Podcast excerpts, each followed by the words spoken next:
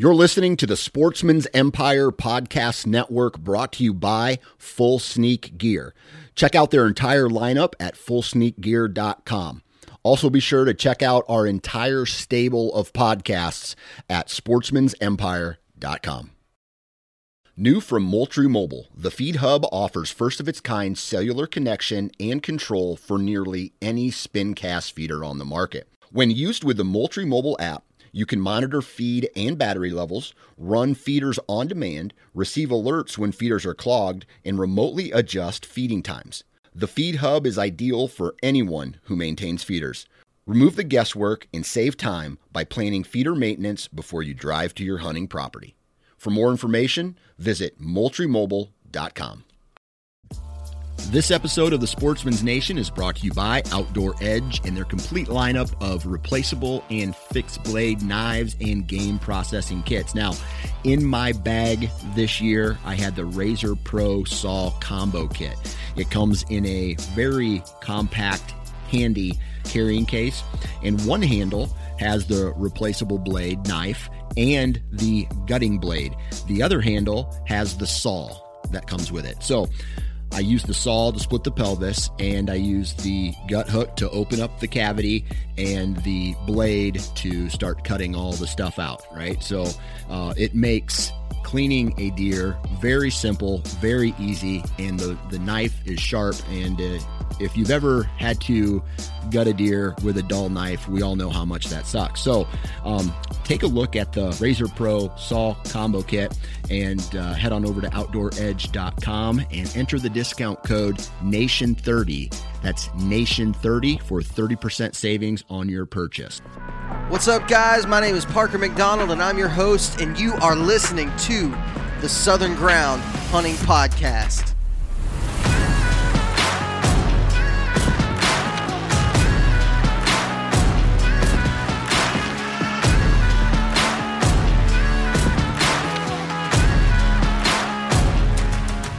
Everybody, welcome back to the Southern Ground Hunting Podcast. We got Drew Robbins here with me. Drew, how's it going? It's going good, Parker. How's you doing? Oh, dude, we just got done with the last day of squirrel season. Me and uh, Henley Pearl. that. Yeah, dude, it was fun. We, me and Henley Pearl went out, and uh, I took her on a squirrel hunt, and we killed a squirrel. We actually killed a couple squirrels, and uh, saw some longbeards in an area that I had no idea there were turkeys at. So I Oh. can't complain, dude. I cannot complain. It was a good time. That's awesome. Um, That's sweet, man. Yeah, we, we actually got out on the water after church today, and um, my uh, brother-in-law bought a bought a uh, bought a boat and um, it's a bass boat, and so we we uh, took it out and um, and had the kids on the water, and uh, of course, little man, I bought him a little, you know, one of those little Zebco Dock Demon deals. yeah, and um and so he he had a little cork on it and he was supposed to be fishing for brim or crappie or whatever would hit. And but his um his uncle Chris who's the one who bought the boat he was fishing for bass. And so he was throwing out as fast as he could. Well Brian wanted to be like his uncle Chris. So I've never seen a bobber go in and out of the water so many times in my whole entire life Oh man. but little man was maxing him cast for cast but it was it was awesome got to get out and get out on the water some so that that was cool cool, man. I uh, that's what we did. We took the new um, NuCanoe unlimited. So, um, so awesome dude, I know you got to see it at my house the other day. I did I got to I take it out on the water for the first time today, and let me tell you, that boat is freaking sweet. Now, I don't have my I don't have my uh, motor set up for it yet, the transom mount, and then the scupper plugs. I don't have all that stuff yet, but we just went out and paddled and shot squirrels from the water, and dude, it was a dream, man. It was so much fun. She was comfortable. We had both seats on there, and she was super comfortable and uh, I mean, shooting a 20 gauge shotgun, and I mean, the, the thing is just rock solid. It's a sweet boat. I cannot wait to get some turkeys and deer on there, and um, it, it's just a it's just a cool boat. So, uh, for anybody listening, if you are interested in the kayak hunting game, I would start at NuCanoe. There's obviously cheaper kayaks out there, but NuCanoe is the best kayak for hunting purposes and, in my opinion, for fishing purposes. I like to have lots of space. I like to be able to walk around. I like to do all that stuff. So, um, I am uh, I'm a huge huge proponent for all things NuCanoe when it comes to kayaking um, for any type of sport, fishing, hunting, whatever. I've never duck hunted out of it. However, I would like to do that. But um, if you're a duck hunter, look no further. NuCanoe is the way to go. So, um, Drew, we've got a really great episode coming up here in just a little bit with uh, with Rick Taylor. So I'm going to try to get through these uh, these uh, little sponsor spots pretty quick, if that's cool with you. Yeah, man. Yeah, I mean, and hey, speaking of sponsor spots, man, Skre is dropping the new pattern, so guys, go get signed up for it right now. Pre-sales are up. It's it, it's it, it's it's going to be an incredible pattern, Parker. I'm I'm I'm so excited for it. Yeah, I am too. The Solace pattern is uh, pretty similar to the Summit pattern, except for it has a lot less uh, white and lighter colors and green, and it's got more of the browns, uh, dark dark browns, and like kind of the tan colors, which is, in my opinion, I'm more excited about it for turkey season than I am anything, and uh, I'm just excited for turkey season, honestly. So, um, but but this new Solace pattern really is uh, is pretty freaking sweet, and you can use the code Southern Ground at checkout, and that will save you a little bit on your purchase. Now, Drew, we've also got um, uh, Tethered on the list here, and Tethered just recently dropped the new One Sticks for sale. They're on mm-hmm. the website. I don't know if they're sold out. I know they were doing like a limited limited run for this first one, and uh, um, but you got to see mine for the first time the other day and pick them up. Tell. Me, tell me your first impressions. Light just mm. incredibly light. Like I mean, I mean, just light as air. That was my, yeah, that that that was my first impression, and um and man, they were so stinking. And this and what was awesome about it is that like you had the full attachment system on every stick, mm-hmm. and and and it was still it's still crazy light, like stupid light. And yeah, so, uh, yeah, man, I, and and then also I I don't know if it's on the website yet or not, but I know the uh, tether guys were were releasing the new um, uh, knee pads at the Iowa Deer Classic. Yeah, and they yeah, were, they got the new de- right, the new yeah, knee they, pads. Yeah, and man, those those look really good too. Yeah, I actually got to use mine uh, for about the last week or so of the season. I got to use my knee pads, and yeah. I really like them. Um, they're they're very similar to the Arc'teryx uh, knee pads, which is what kind of the standard, what everybody uses. They're kind of the best on the market. But what they did is they took that same type design and basically made it for saddle hunters. So you can, um, most knee pads are, are made to be on the ground, right? Like it's made to be where your knees are on the ground, working, whatever.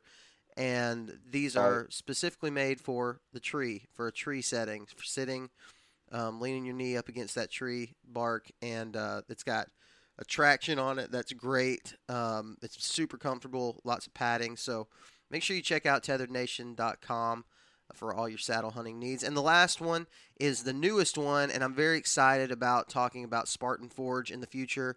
We're going to have an episode really soon with Bill, the uh, the creator of this madness called Spartan Forge.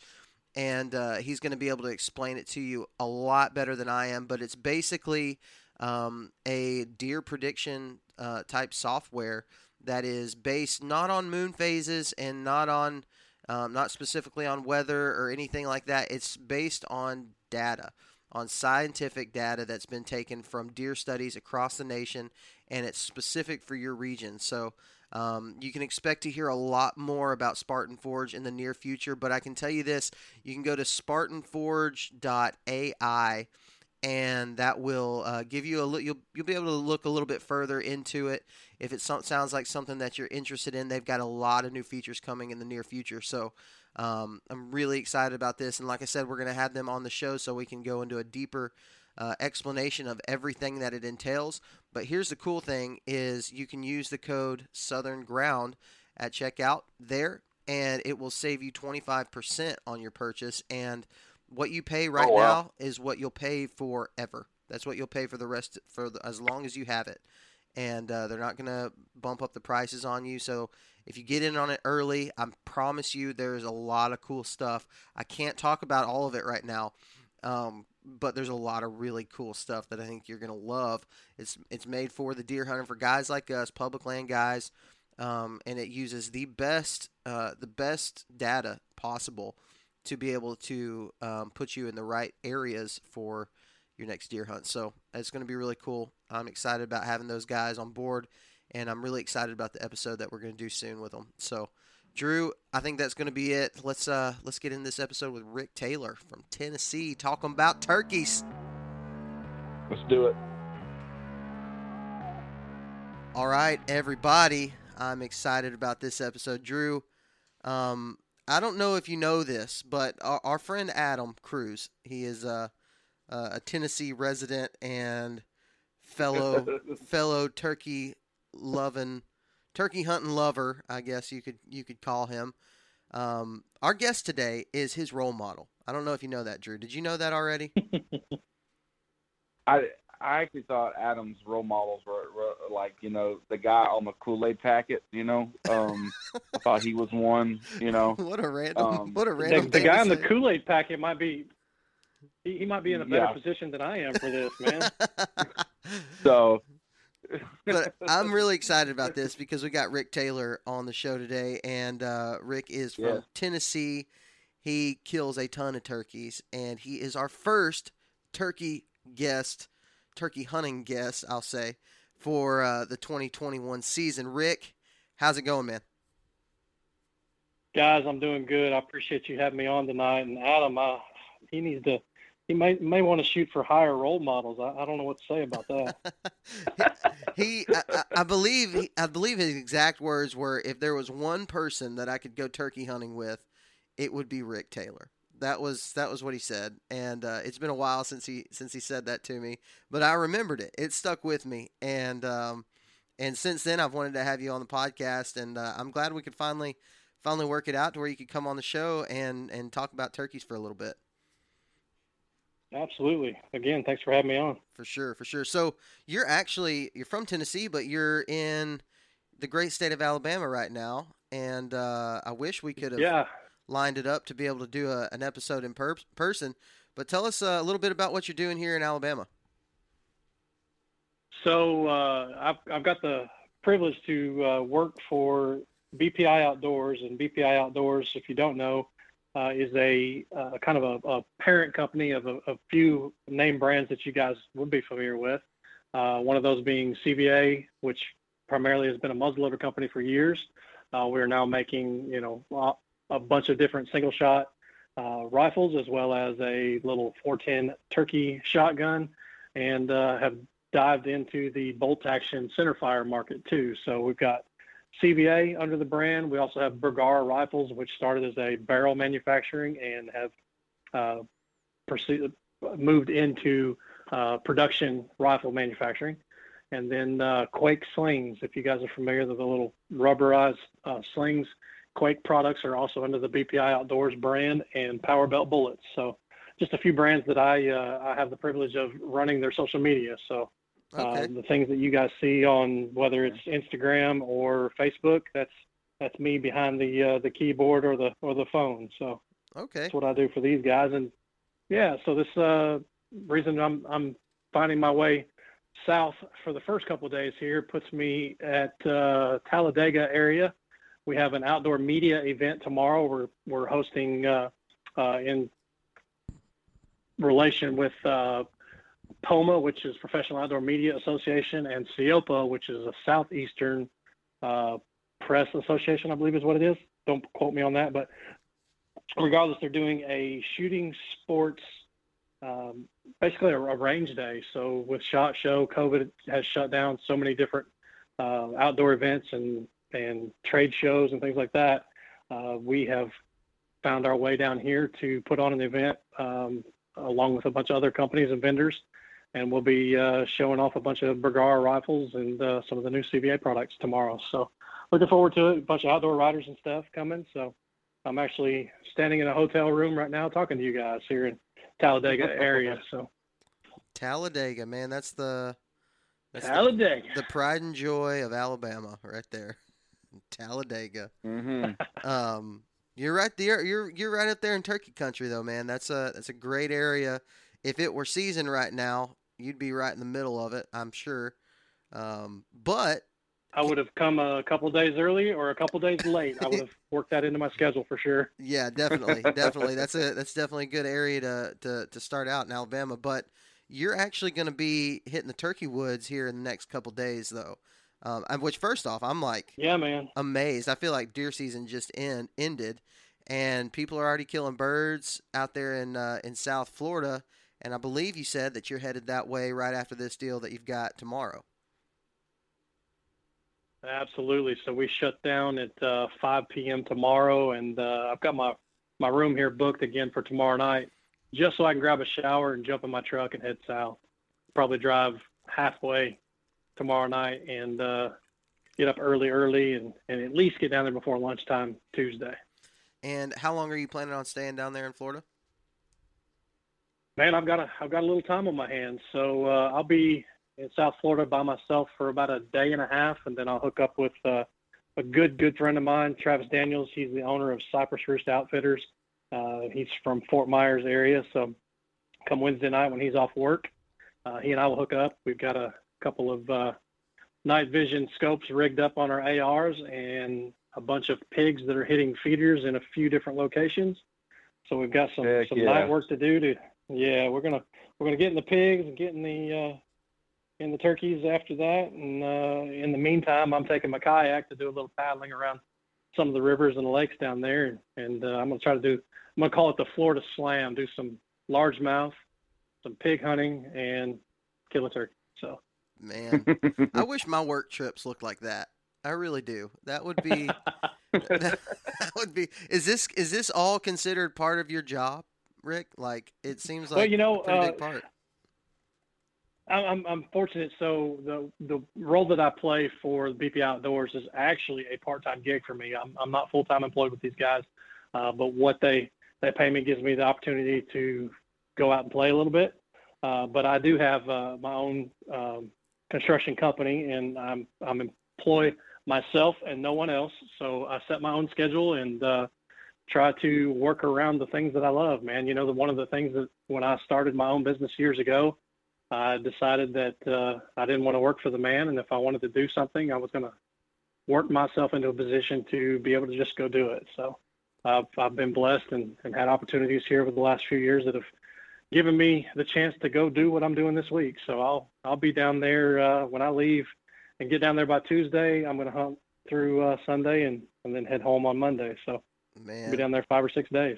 that sounds like it's going to be a blast, dude. And uh, I'm I'm I'm jealous of you, man. Like it's uh, I, like I told you earlier, I me and me and my little girl just uh, we went squirrel hunting here a little bit ago, and we got into some longbeards. We had some longbeards fly across the river, and it totally fired me up, dude. I mean, if I would, I would kill for opening day of turkey season to be tomorrow. You know, like I'm jonesing right now, and I know you're gonna go out there and you're gonna have a blast and probably kill some birds and kill some pigs, dude. That's gonna be a that's gonna be a cool trip. But um, so so you're originally are, are you originally from Tennessee? Is that kind of where your background is all at?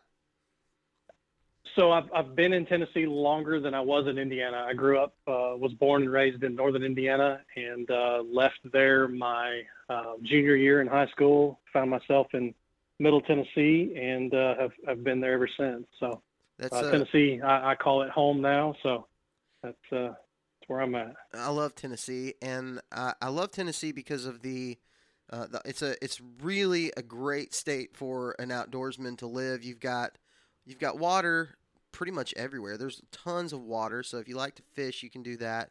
It's a it's a very game rich place. You know, there's tons of deer, lots of turkeys. It's just a really really No, cool no. state. There's no no turkeys. I was turkeys. giving you I was giving you the opportunity to say that. Um, I was trying to set it up for you to say that, but um, dude, I'm, I mean, it it really like I, I've told my wife several times like if if we ever move, I would love to move to Tennessee, and not only that, I just like the state. It's just a fun state. lots of things to do, even if even aside from outdoor stuff. It's just a really, really cool state. So, Rick, when you were in Indiana, is that have you always kind of been just absolutely in love with turkey hunting like you are now, or was that like a slow process? Was it in your adult life that you got into it? How did that all happen for you? Yeah, so growing up in Indiana, I had uh, about 900 acres of farmland as a kid that uh, I started deer hunting. I was probably 12 years old when I actually got to go deer hunting for the first time. Had started with uh, you know rabbits and squirrels, went fishing all the time. Neighbor had a great pond, and you know so outdoors has always been part of part of you know I get off the school bus and I would disappear until dark, and then I'd find my way home. You know, so uh, it's always been a part of me. But uh, in the area that I hunted, we didn't have turkeys there, so there was a a reservoir probably 10 miles south of, of where I grew up there. And the year before we moved to Tennessee, uh, they released the first wild turkeys into that reservoir. So that was uh, it was the middle of '93 when I left there. So uh, somewhere around that time is where I actually saw my first wild turkeys ever, and that was at that reservoir there in Indiana, uh, Salamonie Reservoir. Of, of uh, that's the actual name of it. But uh, so I, I, had never experienced turkey hunting uh, and, until I was probably 20, 19 or 20 years old, and uh, had the opportunity in a, a, sales job that I was in. Uh, a guy was talking about it, and I was like, man, I, I want to try it. You know, some of the places that I've deer hunted on public land is all I had to uh, access. Uh, some of those places I, I was seeing turkeys. So, come springtime, we we got together and and uh, I was able actually to kill my very first turkey on public land there in, in Middle Tennessee, close to Nashville. So, man, as soon as uh, as soon as I, I pulled the trigger, and, and you know, it was it was one of those textbook hunt textbook hunts. I can look back on it now and, and know that it was actually a textbook hunt.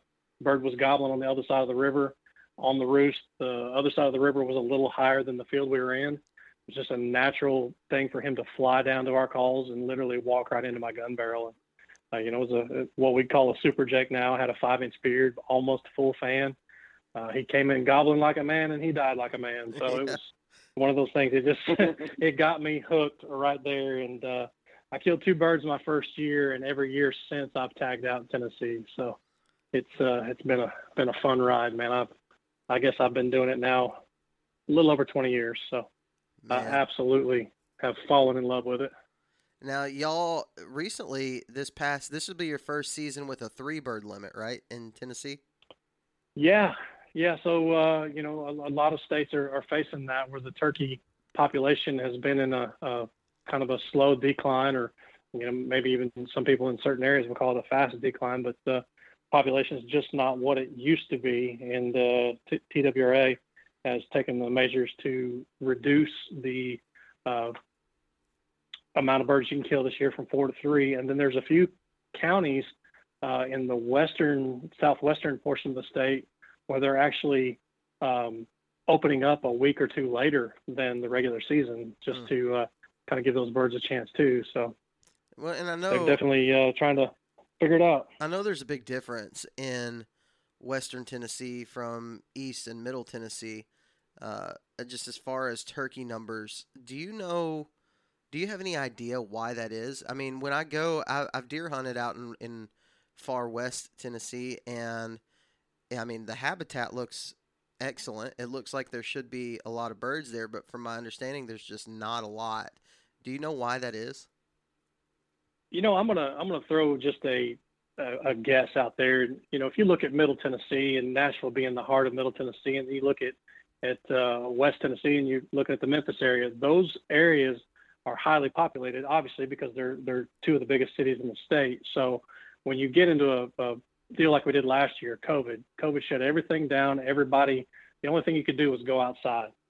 The hunter numbers increased dramatically last year, and you can you can roll that over into gun sales, ammunition sales, everything else that shows you that outdoor related anything just exploded last year, and even the um, the numbers of birds that were killed last year.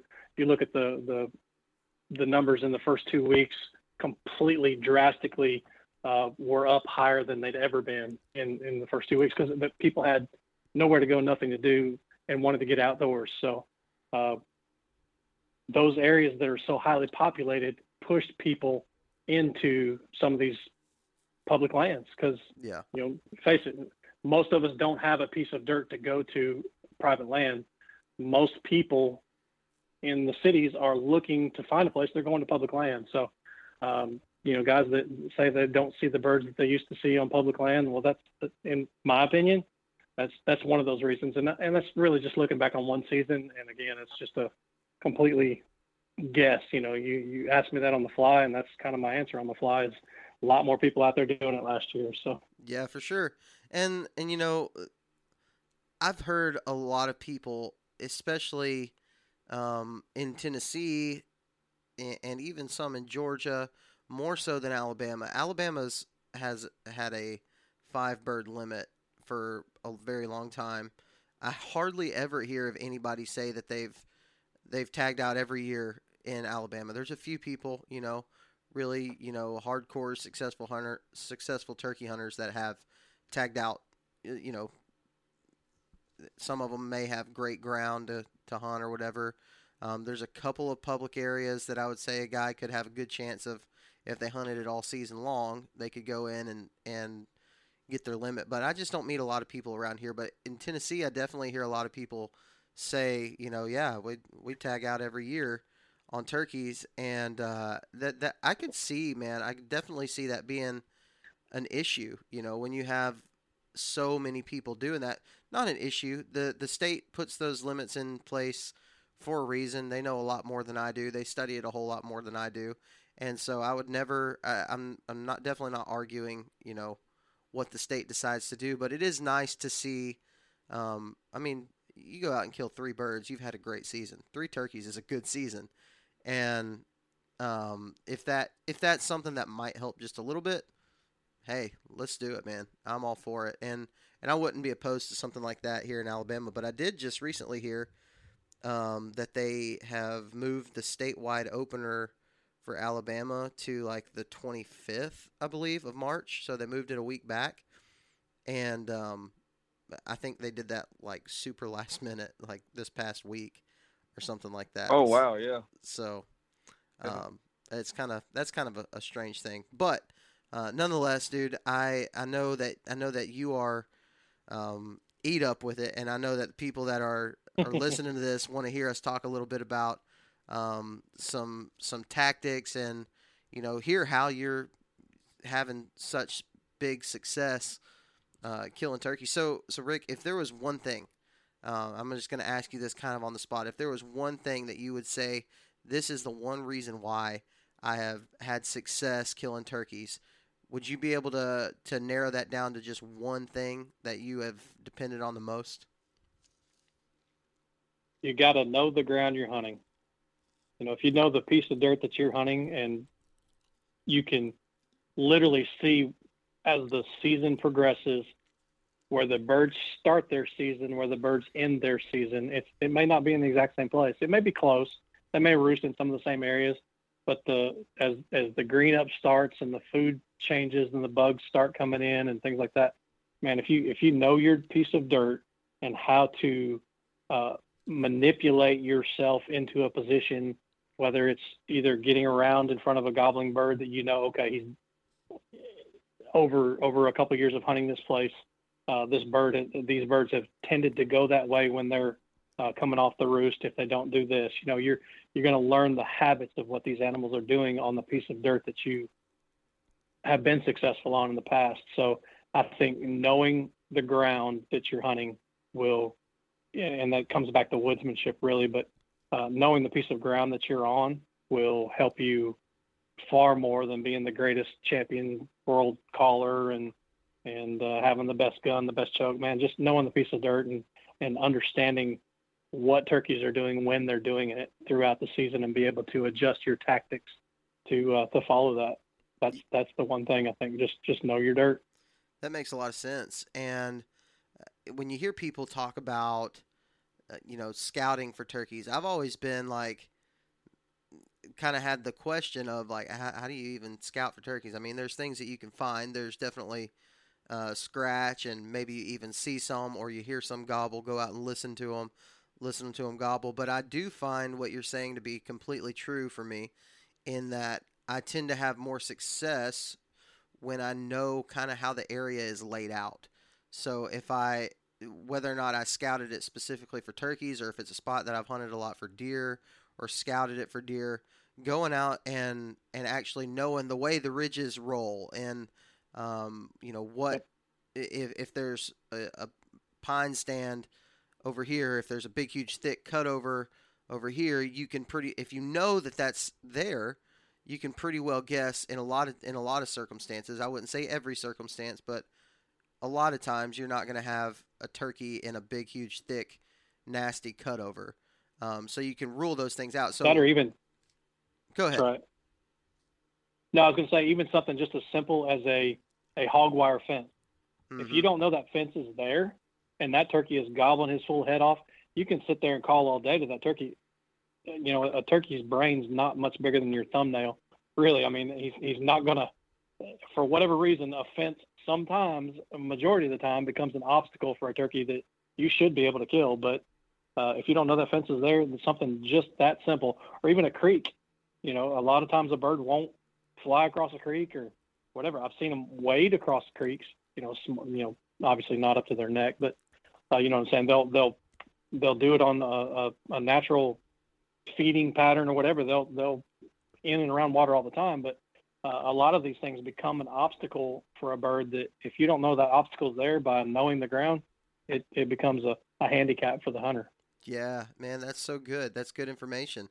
And, and and it really does come down to knowing where you're at, you know, knowing the area. Yep. Obviously, man, I mean, I would say a large portion of my turkey hunts happen in areas that I've never been to or areas that I've never truly walked the whole place because that's just the nature of turkey hunting for me is covering as much ground, more ground than I would ever cover during deer season. I just cover miles and miles during turkey season trying to get that gobble. But I think that comes, and, and maybe you would agree, that comes with spending years and a lot of time and a lot of hours and boots on the ground um, out in the woods. You know, whether it is turkey hunting, morel mushroom hunting, shed hunting, whatever it is, you know, going and being there to understand and then logging that kind of stuff. Is that kind of what you're saying? Absolutely. And then on top of that, you know, as uh, technology advances, you know, with onX and Hunt Stand and all these different apps we have access to, you can do so much uh, from your computer or from your phone or your tablet. And, and, you know, a lot of times you're, you're in your mind, you're looking at that and you're, you're putting that in your brain thinking, okay, I think I know how this ridge rolls. You can see the, the uh, topo and how it rolls out. But until you put your boots on the ground, you know, certain things you, you think that you know may not be exactly that until you actually get there. But I'll tell you, when you get out on a piece of land that you don't know, like you're saying, you know, you get out there and you go miles a day, uh, just just waiting to hear one gobble and then you know have an opportunity to to pursue that gobble. And when you pack him out, there is nothing like that piece of success that comes from killing one in a place that you've never been. Mm. That's to me, that's that's one of the greatest hunts you can have. It really is. It really is, and it's those type of hunts that, like, for me, have really gotten me hooked on it. You know, of just not knowing if there. I've had I've had hunts where I didn't even know if there was turkeys around this area, and I just decided to go kind of on a whim and had opportunities, and those are the ones that you really you really do cherish and you remember those, and uh, and and even if you get a gobble out of it, it's it's kind of like I'm going to relate it to golf for a minute. I don't play much golf, but you know, you hit one good shot in golf and it makes you want to come back. Well, you hear a turkey gobble, maybe you don't get him killed, but you're, you're going to go back. You're going to find him. You're going to play the game again. Hundred percent. I could I could sit here and I could tell you multiple turkeys that I've killed that um, were in areas just like that. Didn't even really know if turkeys would be there. Had never seen birds there before, and uh, and now I go back there every year and I've had success you know, multiple times just because I went in there. And so, you know, going and covering ground, doing what you're talking about, you know, learning learning your areas, man, so beneficial. That's uh that's really cool. So, Rick, in your in your area of well, I guess I guess I could ask you uh, two different questions right here. So, number one, what is the type of terrain and habitat like where you normally hunt? And then um, kind of go into what your favorite type of terrain and habitat is to hunt for turkeys.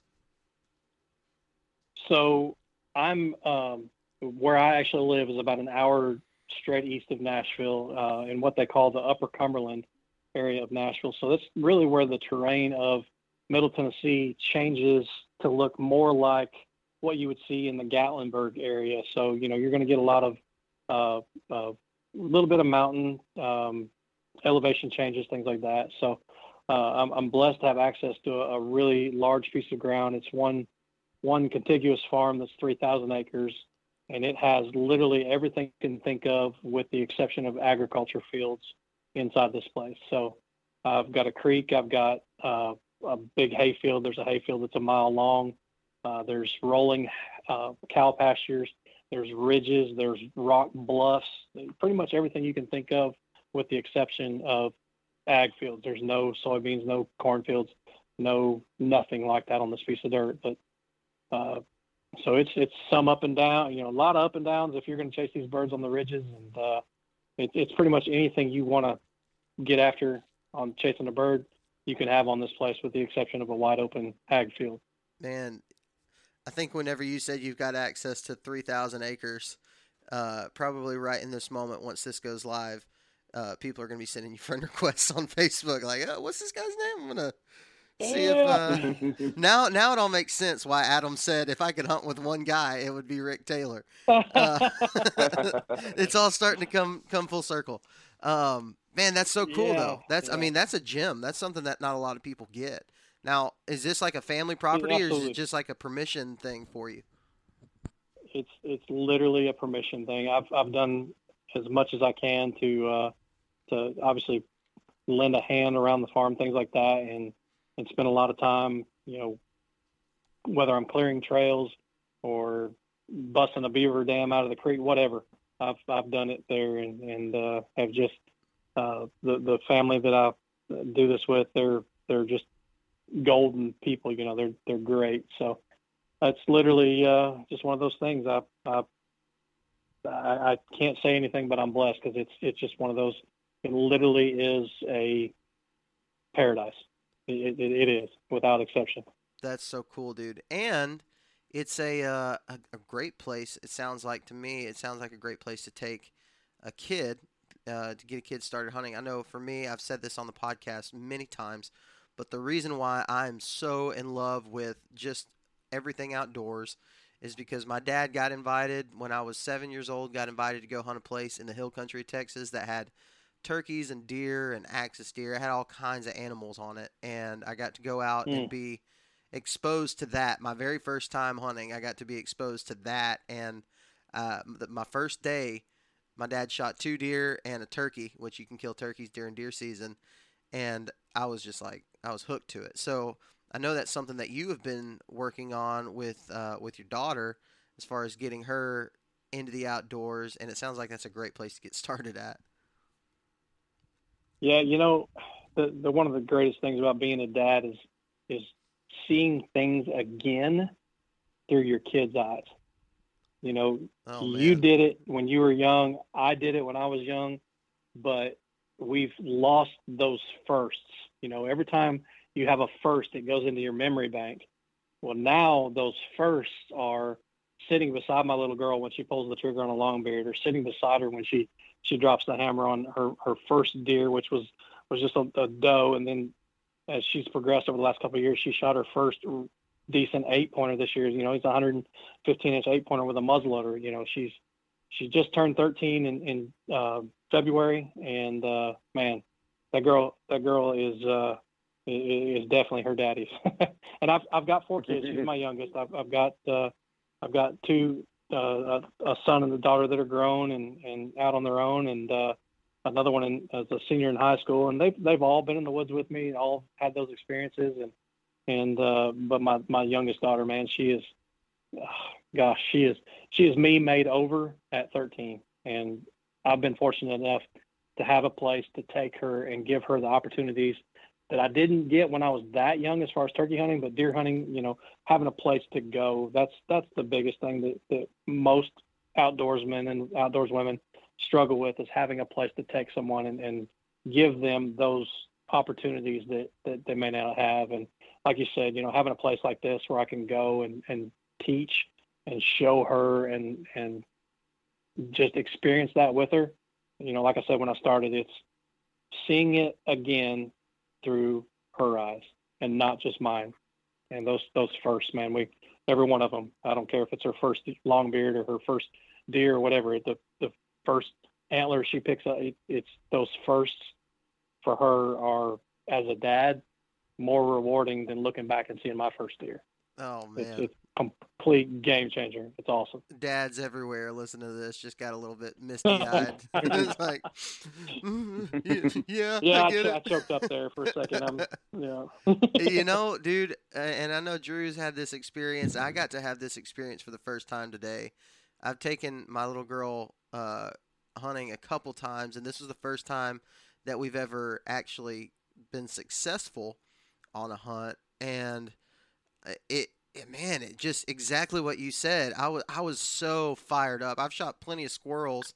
I say plenty. I've shot my fair share of squirrels, and going out here and letting her see it for the first time, like, I, it hits you hard. And like, so funny story actually the squirrel was still alive whenever whenever we went over to it and it was yeah, i was trying to like i was trying to like uh just kind of play it cool not let her know that i was trying to put it out as i was holding it and right. uh, and then it starts making all these noises anyway and she's like my, Mm. my, daughter was like uh don't kill that one since it's still alive. I can just take it home as a pet. and uh, I said, I said no. I said no, baby. Jesus, Jesus made these so that we can eat them. Like this is this is why we hunt is to eat them, and so we can't eat it if it's still alive. She said, "Well, I think Jesus made that one so I could keep it." I was like, I was like, uh, we got to figure this out. and she she and you both will never forget today. Never. Oh yeah. Oh yeah, dude, it was it was amazing. She got to see longbeards for the first time. She got to experience her first successful hunt, and it's exactly what you said, man. I'm uh, I'm sitting here thinking about it, and it was like I remember I remember those firsts for me, and that moment, even though it was a something as dumb as a squirrel, that moment for me was like sharing it with her.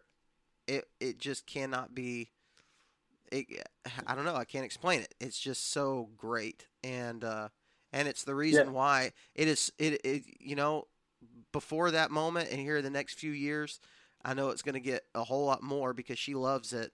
Um, it. It's always been about you know what can I kill, what can I do, how can I, you know, better myself, and you, know this is one of those things that for the foreseeable future, it's going to be mostly focused on her and and trying to find those Yep. places and give her those opportunities to to enjoy it as well. But I know your little girl, man, she straight up tears up the turkeys. Um, She's she's a killer, man. Um, I, I literally had to had to talk her into shooting a Jake. Uh, she was she was four years in a row shooting longbeards, and she's like, I'm I'm not I'm not shooting a Jake. and here we are, and had had seven Jakes in front of us. Uh, this was last year. Having seven had seven Jakes in front of us, and I was actually live on CVA Instagram uh, with the new Scout 410, uh, trying to get her um, on on live on Instagram shooting a turkey. And uh, I said, "Look, you still have three more tags in your pocket. Pocket if you want to shoot." I do. That's all I had to tell her. Man, she cocked the hammer back and smashed him at about eight yards, and that was it. So- that was done, man. That's so When, cool. when, when she when she realized she gets to pull the trigger more than one time, she's she's she's ready to go. So That's cool. I know that she uh Yeah. sounds like she's surpassed me in my turkey hunting. First time somebody's like, "Hey, you can shoot a Jake," if I still got ta- I'm like, "Oh, okay, sounds great." Um, so talk a little bit about that that 410, um, and you know, just kind of plug that from CVA. I know 410s have been uh, very popular as of late, and I was recently in a gun shop uh, looking at the the Stevens 410, which is pretty popular, and I've been told that you can't really find Mhm. you can't really find it a whole lot of places. And uh, I know you guys have a pretty good option there at CVA, so you can talk about that for just a second. Sure. Yeah. So uh, Tony, one of the guys that I work with, he's kind of our uh, head of influencer relations. He deals a lot with the outdoor TV shows and outdoor writers, things like that. He and I are probably the two biggest turkey hunters in behind the brand here. So we've been asking for a turkey gun for a long time, and there was there was a short run of 20 gauges out, and they have completely disappeared. So don't even try to look for one.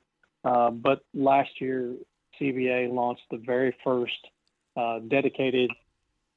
Uh, now I'm going to say that. So years ago, we had a couple different models that, that offered turkey options, but this was our first uh, recent years of a, a turkey gun, and it's the Scout. It's a 410 um, single shot break action barrel, similar to the Stevens. Um, comes with a Jebs choke already already installed, and comes with a rail so you can put a red dot on it. Uh, has an adjustable length of pole from 14 to 13 inches, so you can remove a little spacer between the butt pad and the butt stock. You can remove a one inch spacer to change that length of pole for, you know, a smaller shooter, you know, somebody with shorter arms. Um, and man, I tell you, I've, I've been running the uh, Apex TSS and that thing. Uh, last year, probably saw 15 birds die with with that gun, and I know the furthest shot that I took was 43 yards, and, and the bird just fell over. I mean, it was it was uh, just one of those the the craze started with okay, let's get the the biggest, baddest three and a half inch 12 gauge shell that you can find.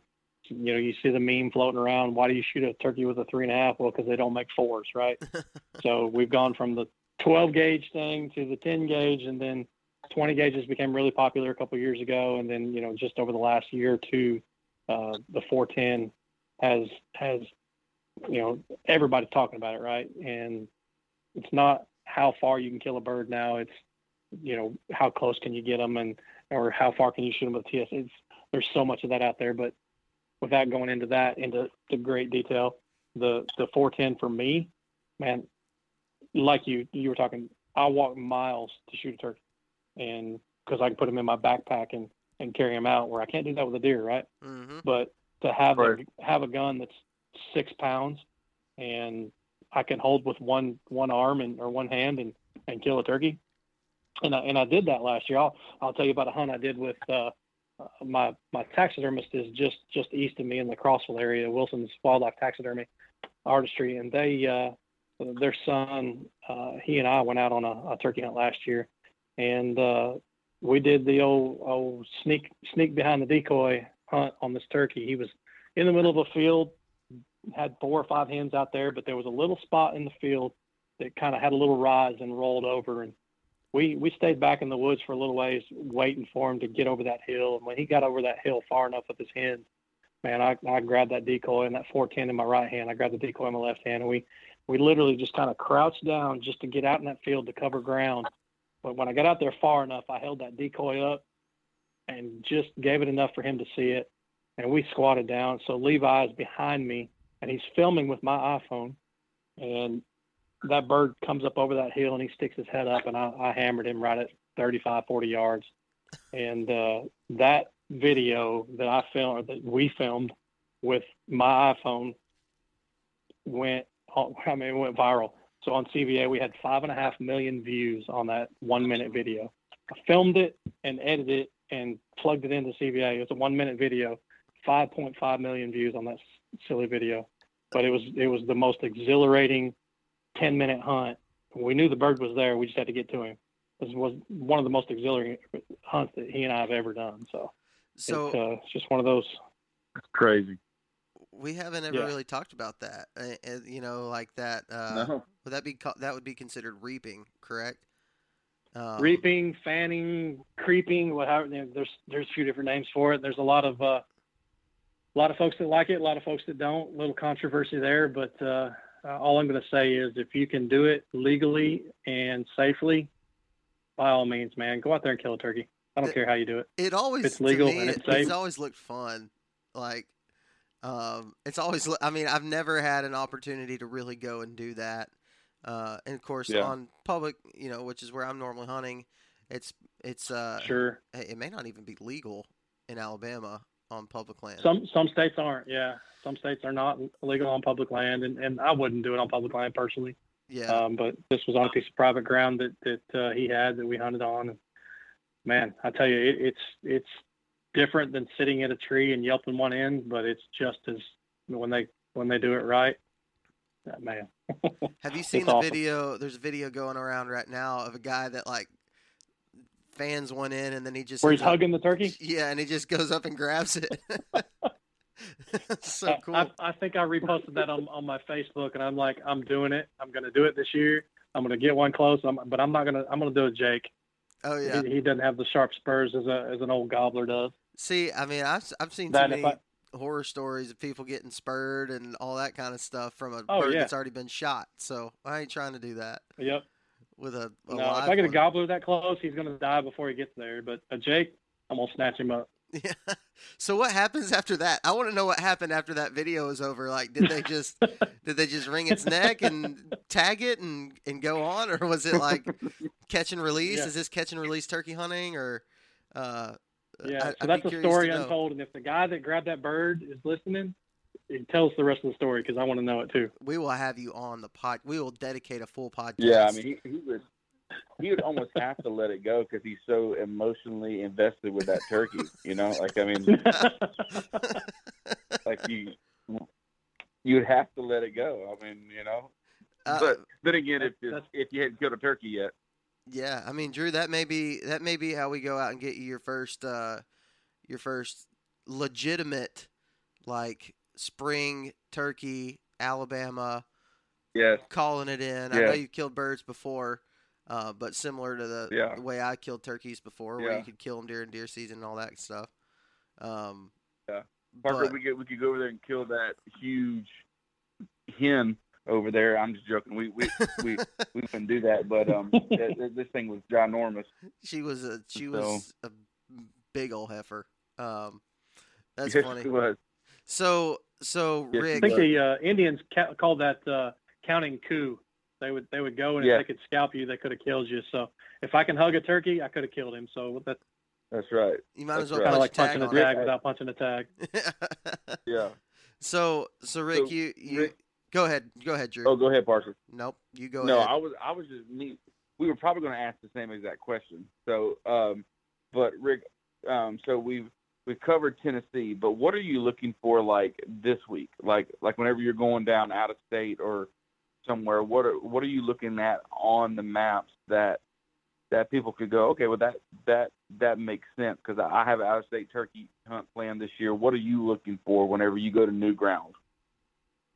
You know, so I'm I'm Florida doesn't really count because I am planning on going Right. uh, with with a buddy Right. of mine who's got the ground. But uh, I've I've been to uh, Kentucky. I'll give that as a as an example. And and what I'm looking for, uh, because what I really enjoy is is being able to see a little bit, little ways, uh, find some of those strut zones that are in open fields, uh, next to timber, creek close, maybe a change in the the uh, topography. What you know, going from a a a ridge to a flat kind of area, uh, especially if that's close to a creek. You know, you're you're probably close to a roost area.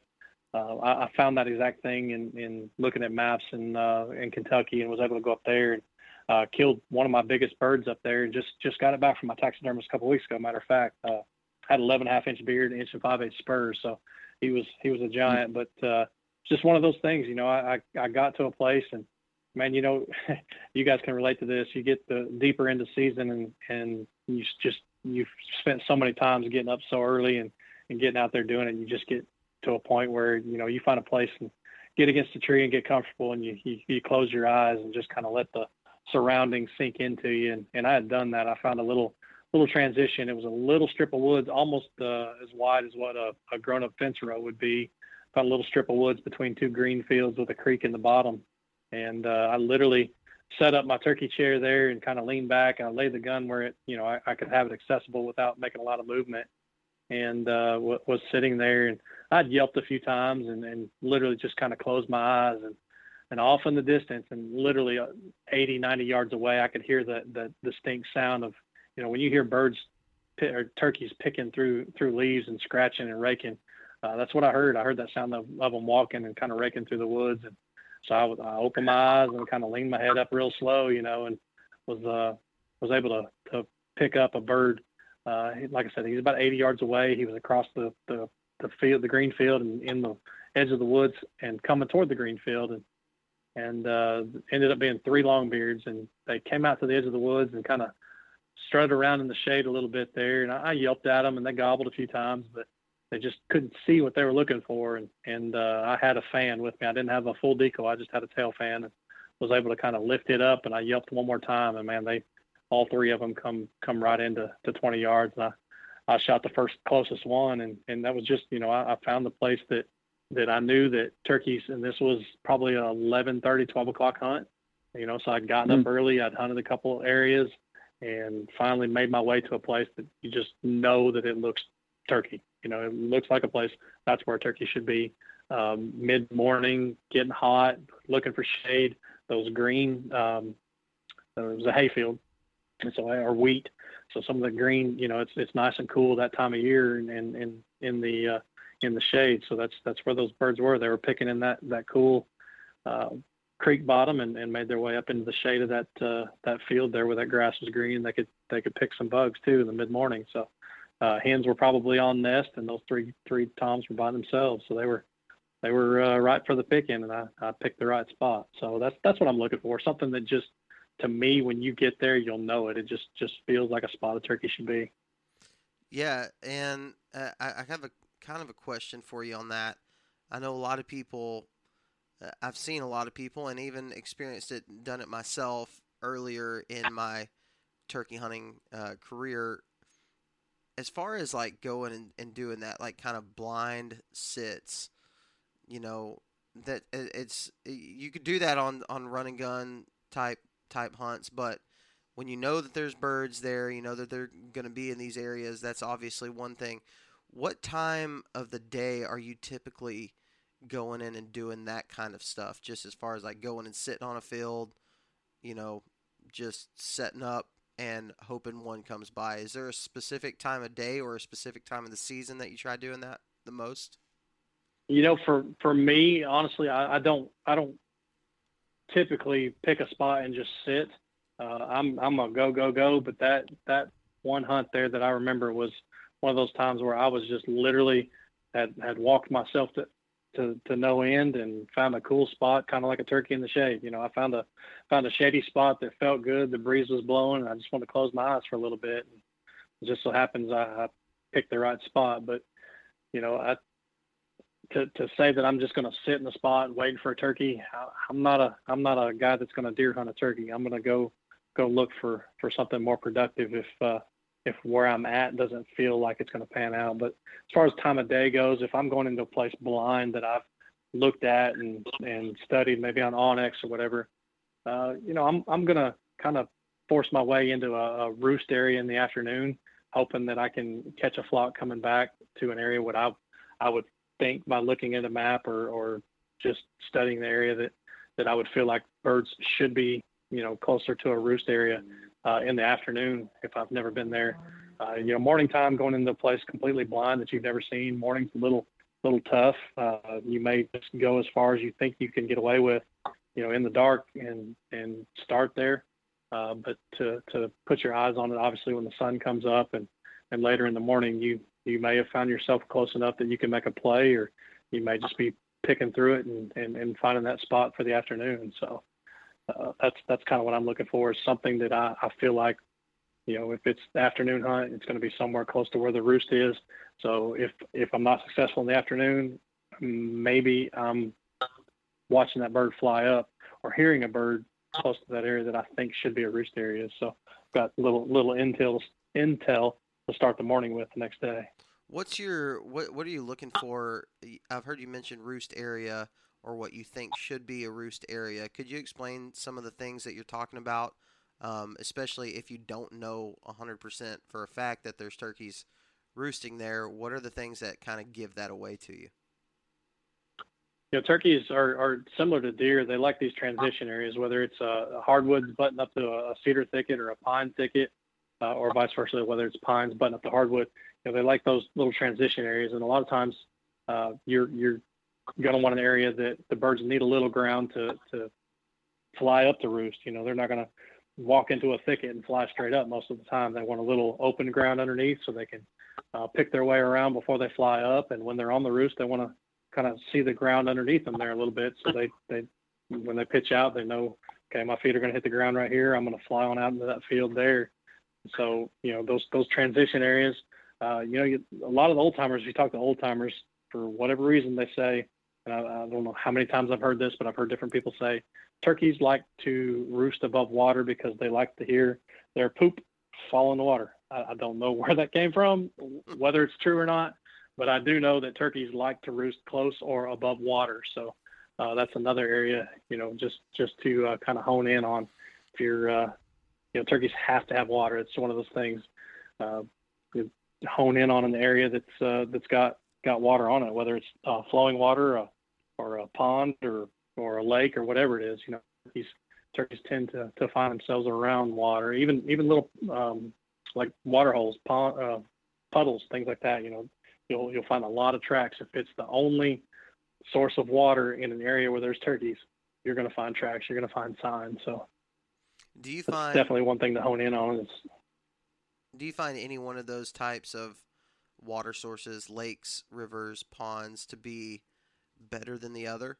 as far as roosting goes? You know, I haven't. I've I've hunted the different different properties, whether it's uh, they have ponds on them or or flowing water of some kind, and it just seems that no matter what, these areas that I've hunted, the turkeys uh, roost somewhere closer to the water source rather than just out in the hardwood, you know, piece of piece of hardwoods closer to a field. Uh, if there's water close and there's roost, you know, tall trees with uh, parallel limbs, they're gonna they're gonna tend to roost in those areas more so than, and and of course we're we're talking about the the southern states. You know, some of these states out west mm-hmm. where there only may be a few trees within miles. That's that's where you're gonna find the turkeys. But you know, kind of concentrating on the southern states that I've hunted for the most part. That's that's uh, my experience. Yeah, and now is there any terrain features, specific terrain features when you're talking about a roost area that stick out to you? Yeah, so on on my place uh, that, that we were talking about there earlier, um, these birds love to roost probably about a, a third to two thirds off the the crest of a ridge. Um, I don't know if it's because they want to fly one way or the other. They can fly, pitch down into the the uh, the rolling hay fields below or, or the cattle pastures, or they can pitch to the top of the ridge above. Um, but but a third to two thirds down off the off the top of a ridge has, has been, uh, you know, in in hilly terrain. That's kind of one of the, the main features, and and a lot of times it'll be a um, kind of a very distinctive point, not just a long ridge, but a lot of times it'll be like the if it's a long ridge, it's going to be one of these fingers that comes off of that ridge that they're going to roost on. So there's there's a lot of that. I've got oh, uh, basically it's a ridge that makes a bowl around the property, and then there's fingers that come off of that, and that's for the most part where those turkeys roost on my place is off those little fingers. And you gotta, if you're gonna hunt them the next morning, you you kind of want to know where to start that night because uh, you know you get you get between if you're on one ridge and he's gobbling on the other, it's it's a long way around sometimes to get to them. So for sure, that's that's one of the things we go back to knowing your property and and uh, knowing how to get around on a bird if you have to. So speaking of that, you, you kind of mentioned you know some evening stuff. As far as roosting, we haven't ever really talked about this, and I don't really know um, as far as like a success rate as for roosting in the evening time. I know for me personally, I have very rarely heard turkeys gobble on the roost at night to be able to have a decent starting place in the morning.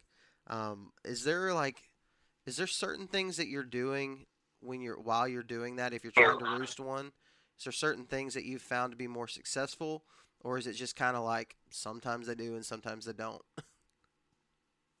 you know um, and and there's there's a big difference in pressure on public land and private land birds and a lot of that pressure is going to have to do is, is going to directly affect the response that you're going to get from a turkey whether he's in a field by himself and you're making a certain call, how he's going to act on private to public, or if you're trying to quote unquote put him to bed or or, or put him to roost, uh, whether or not he's going to respond to an owl call or or a coyote call or even a crow call in the middle of the day. Those pressures between public and private land, all those different calls can can change how you're going to get a response from those turkeys. So that's one thing that you kind of have to measure when you're going into it, thinking about trying to trying to find a bird that you're you know trying to roost him or whatever. Um, you know, private land, I've I've had a lot more success in throwing that owl call out there. You know, right at the the crack of uh, where it's just starting to get dark. You know, a lot of times they'll gobble on their own, depending on the um, what time of the season is it is. But if you're trying to get that response and pinpoint that location, you know, you're going to throw an call out there most of the time.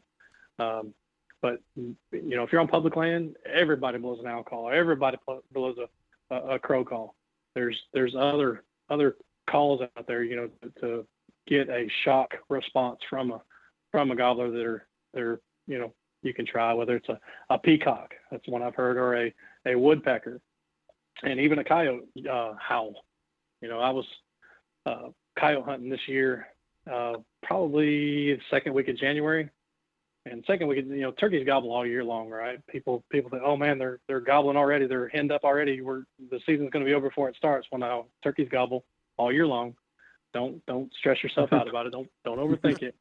But sitting there coyote coyote hunting, and the first time that I hit the coyote howl on the on the electronic caller, probably 15 birds gobbled on the ridge 200 yards above us, and hmm. I hit it again, and they gobbled gobbled again. It was it was insane, but you know that that response that you want. They were they were still on the limb because it was an early morning, so they were they were still on the limb. But I, I got them to gobble. You know, so there's there's all kinds of sounds out there that you can throw out there. So public land, you may have to get a little creative. You know, some guys have slammed their truck door and heard a heard a turkey gobble. So it's a matter of uh, what kind of pressure and, and what kind of sounds those birds have heard, gotten used to, gotten bumped by, and things like that. You know, you just kind of gotta gotta. I like to, and a lot of guys do this.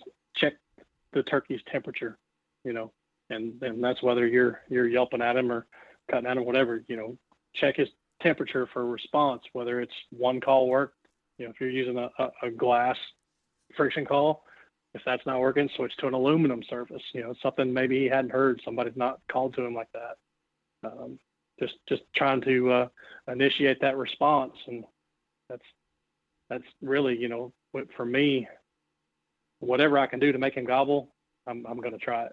If yeah. if you know if, if it works, it may not work next time, but if it worked this time, I'm I'm game. And that seems like uh, a lot of guys that I know and that we talk to that are, you know, certified turkey killers. They kind of they kind of say the same things, and you need to have uh, a, a, good collection carry as much as you can, um, because you never know what that specific bird is going to gobble at.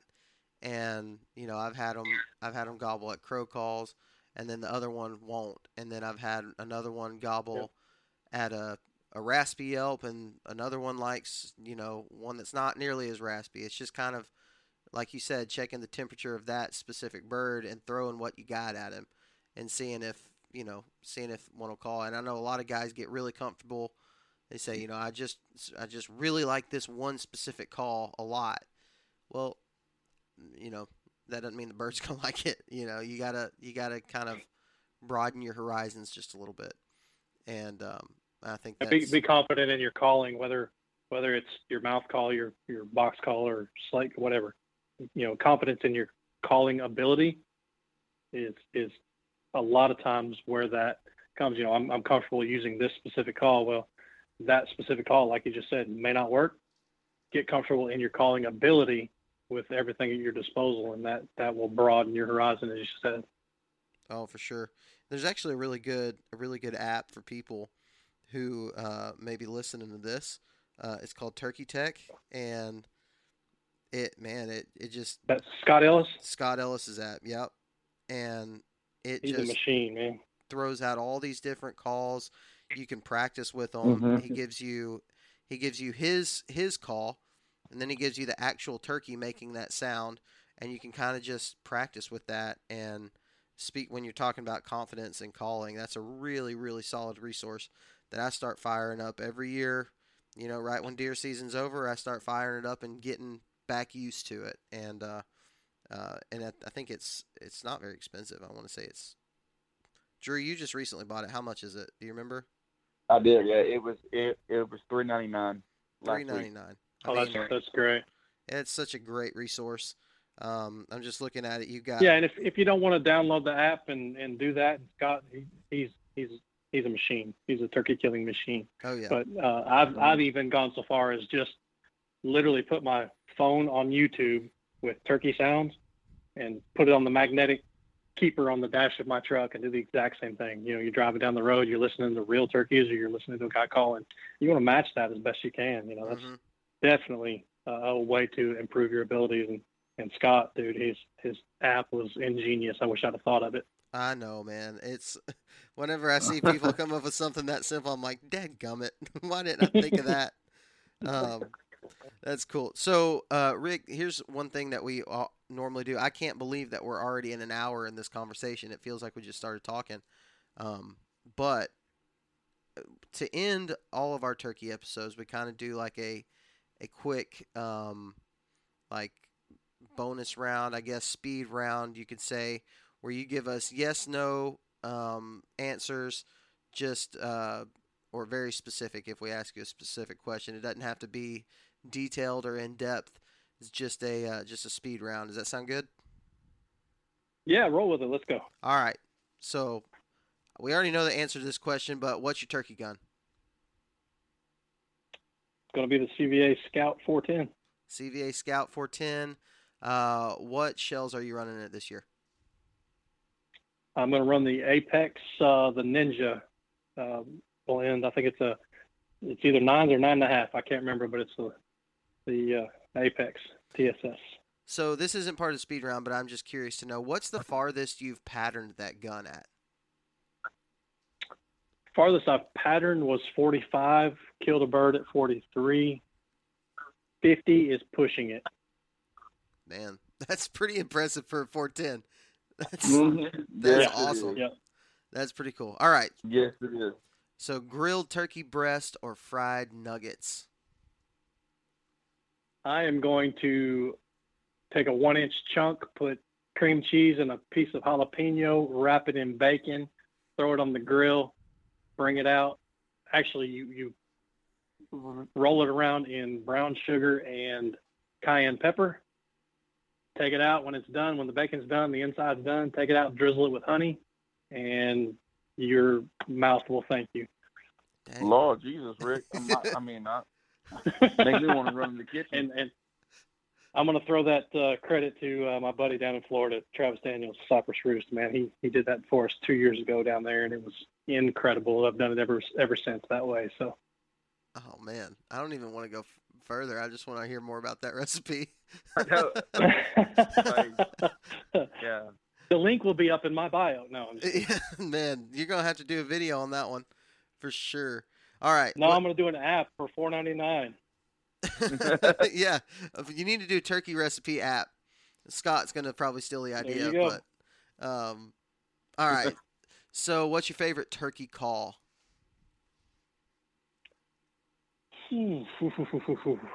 My favorite out of everything is probably going to be an aluminum surface. Uh, I've found that to, to be a pitch that most of the turkeys that that uh, I've hit with will will respond to. Wow, that's the That's first. that's that's the that's first the time I've heard that. Most actually. people Most- say most- diaphragm. So that's uh now I I run the diaphragm the most, but my favorite is the sound of an aluminum slate. Okay, I've got one of those, Huh. and uh, I I have seen multiple times where that has been what they wanted, especially at long distances. You know, where I've been able to get That's a right. gobble at a really long distance because it just really cuts through really dang good. Um, so I always keep it I'll me. I'll start there and finish him with the diaphragm, but I love that aluminum. Oh, dude, I'm I'm definitely a fan. All right, so field birds or woods birds? Man, I love a field bird. Okay, all right, this one's hard. I love a I, I love a field bird because I love to watch them coming, but to have one blowing your hat off, gobbling in the timber, there's no better sound. This is true. It's fun when you can see them in a field. Like that's that's yeah. always cool. But man, when they come, you know, just coming up to you, gobbling in the in the woods, dude, it's that's a that's an unreal feeling. Oof. It's when yep. you can feel it's like shaking the. There's a reason why some people call them thunder chickens or thunder birds. Or, Don't say. Oh, you said it. I know. I don't. I don't typically use that term, but there's a reason why they use it. Is because that. I mean, that That's chill right. that it gives you is just that that roar of a gobble, man. It's like, how can such a dumb little bird make a noise like that? That just gets you so fired up. But coming through the woods like that. And make shit. my heart feel like a 15 year old little boy that just fell in love. Yeah, it's so much fun, man. it is so much fun. All right, so here's the final question, and uh, it's the one that everybody's going to judge you by when they finish this podcast. Oof. Will you shoot a Jake? At this point in my turkey hunting career, if he comes in like a man, he's gonna die like a man. There you go. There you have it. I like that answer, man. so, I'm, I'm going to tell you, and the only reason I hesitated is because I've got one piece of dirt that we're going to go to in Florida, and it may not be available next year. And if a Jake comes in, there's a possibility that he could die. I'm just saying, uh, there is a possibility. I won't say I won't, um, but I haven't in a very, very long time. Okay. That's... Parker, that that that is the that's the title of this podcast. If he comes in like a man, he dies. he like dies a like a man. I don't know how many people would listen I mean, to it. I don't I don't remember the, the first video game that I ever played or the last video game I ever played, but I remember the first turkey I killed, and I'm going to remember the last turkey I kill if it's a jay. I, I'm just saying. yeah. Hey, that's a that's a good answer. I like that. I like that answer. If he comes in like a man, he dies like a man. Rick, dude, thank you so much for coming on the show, and yeah, uh, I, I so really much, enjoyed dude. that. Guys, I appreciate it. It was uh, definitely definitely a good time. Hey, dude, keep us updated on uh, on this Florida trip. I'm I'm wishing you the best of luck, and tell people where they can uh, where they can follow along with some of your um, turkey hunting turkey hunting adventures, as well as some of your uh, your CVA stuff. Yeah, so uh, on all the, the social stuff, you know, whether it's uh, CVA uh, official on Instagram or Facebook, and then Bergara USA on Instagram and Facebook, uh, both those pages I run, as well as my personal page, which is Tennessee Turkey Hunter, but there are no vowels. It is T N T R K Y H N T R. So Tennessee Turkey Hunter on Instagram. That's that's really where I focus all my uh, outdoor stuff. Facebook, I keep it just because I'm running other pages, but uh, doesn't get a lot of love a lot of times. But uh, definitely, definitely try to try to post on Instagram. You know, three, four, five times a week. So.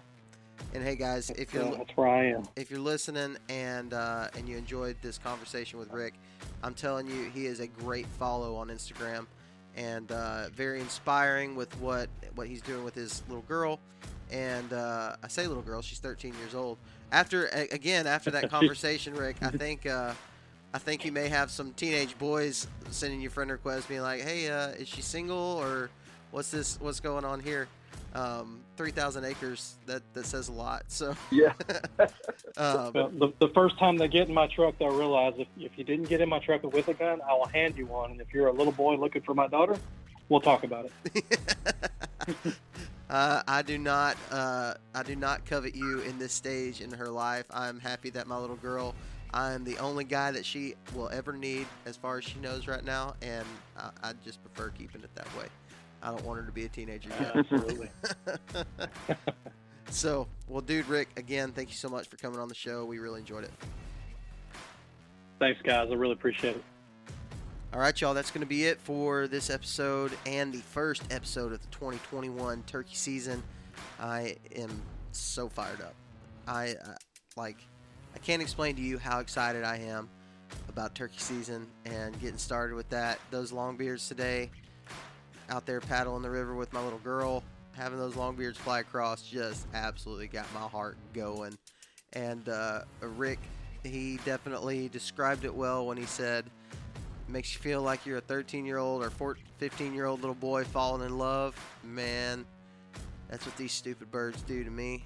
And uh, I never thought, I never thought I'd get to this point in my life where I love turkey hunting as much as I do. But man, I absolutely am like just eat up with it. So hope you guys enjoyed that episode with Rick. He is a great guest, just a really cool guy to follow. Like he said, you can follow him on Instagram and uh, you won't be disappointed. Just a super good guy, family man, and uh, great turkey hunter. Uh, inspiring to follow him on uh, on social media. So go and check him out there. That's going to be it for this episode. Thank you guys again so much for listening to the podcast.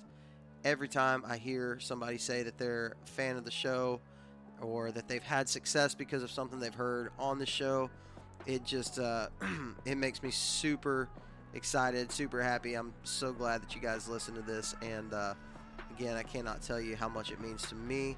Um, but if you do enjoy it, and if you do enjoy listening to it, make sure if you're on iTunes, on the podcast app, just go uh, go give us a, a five star review, and uh, and tell us what you like about the show in the comments or whatever. And uh, I would greatly appreciate that. You can also check out all the Southern Ground hunting stuff on YouTube. Um, been putting out videos, turkey season videos for some, for some reason. Uh, they they're just they're just slow to get moving. We post deer episodes and people watch it a lot, you know, and uh, and we have huge numbers. But when we, once you get into turkey season, it's not always that way. And so I'd love it if you are uh, not subscribed, if you'll go subscribe and check out some of those videos. Right now, I'm currently posting a turkey video every Monday and Thursday. Uh, at some point throughout those days, and so uh, it would mean a whole lot if you would go check that out. So, um, again, check out all the people, all the companies that support our show. Uh, companies like Tethered at tetherednation.com. Um, check out their new one sticks that they just released. Also, NuCanoe, they've got a new product, the new Unlimited, which I got in the water for the first time today, and uh, it's a freaking sweet boat. You can check them out at nucanoe.com. As always, Skre gear if you're looking for some hunting camo, and uh, you can use the code Southern Ground, all lowercase, all one word. That'll save you some money at your checkout. And then our newest one, which is Spartan Forge, you can go to SpartanForge.ai and uh, use the code Southern Ground, and that will save you 25%. And remember this: what you pay right now is what you will pay forever. And uh, they've got a lot of cool new stuff coming out. You are going to be glad that you did it now once you hear about all. I can't talk about it. I wish I could tell you everything, and uh, I'm sure that Bill, when he comes on the show, he will tell you as much as uh, as much as he possibly can. But I'm telling you, if you go and get on it now, it's going to be less like less than 30 bucks for a year subscription to it. You won't regret it. I promise. So that's going to be it for this episode, guys. Remember that God gave you dominion over the birds of the air, the fish of the sea, and the beasts of the earth. So go out and exercise that dominion. We'll talk to you next time.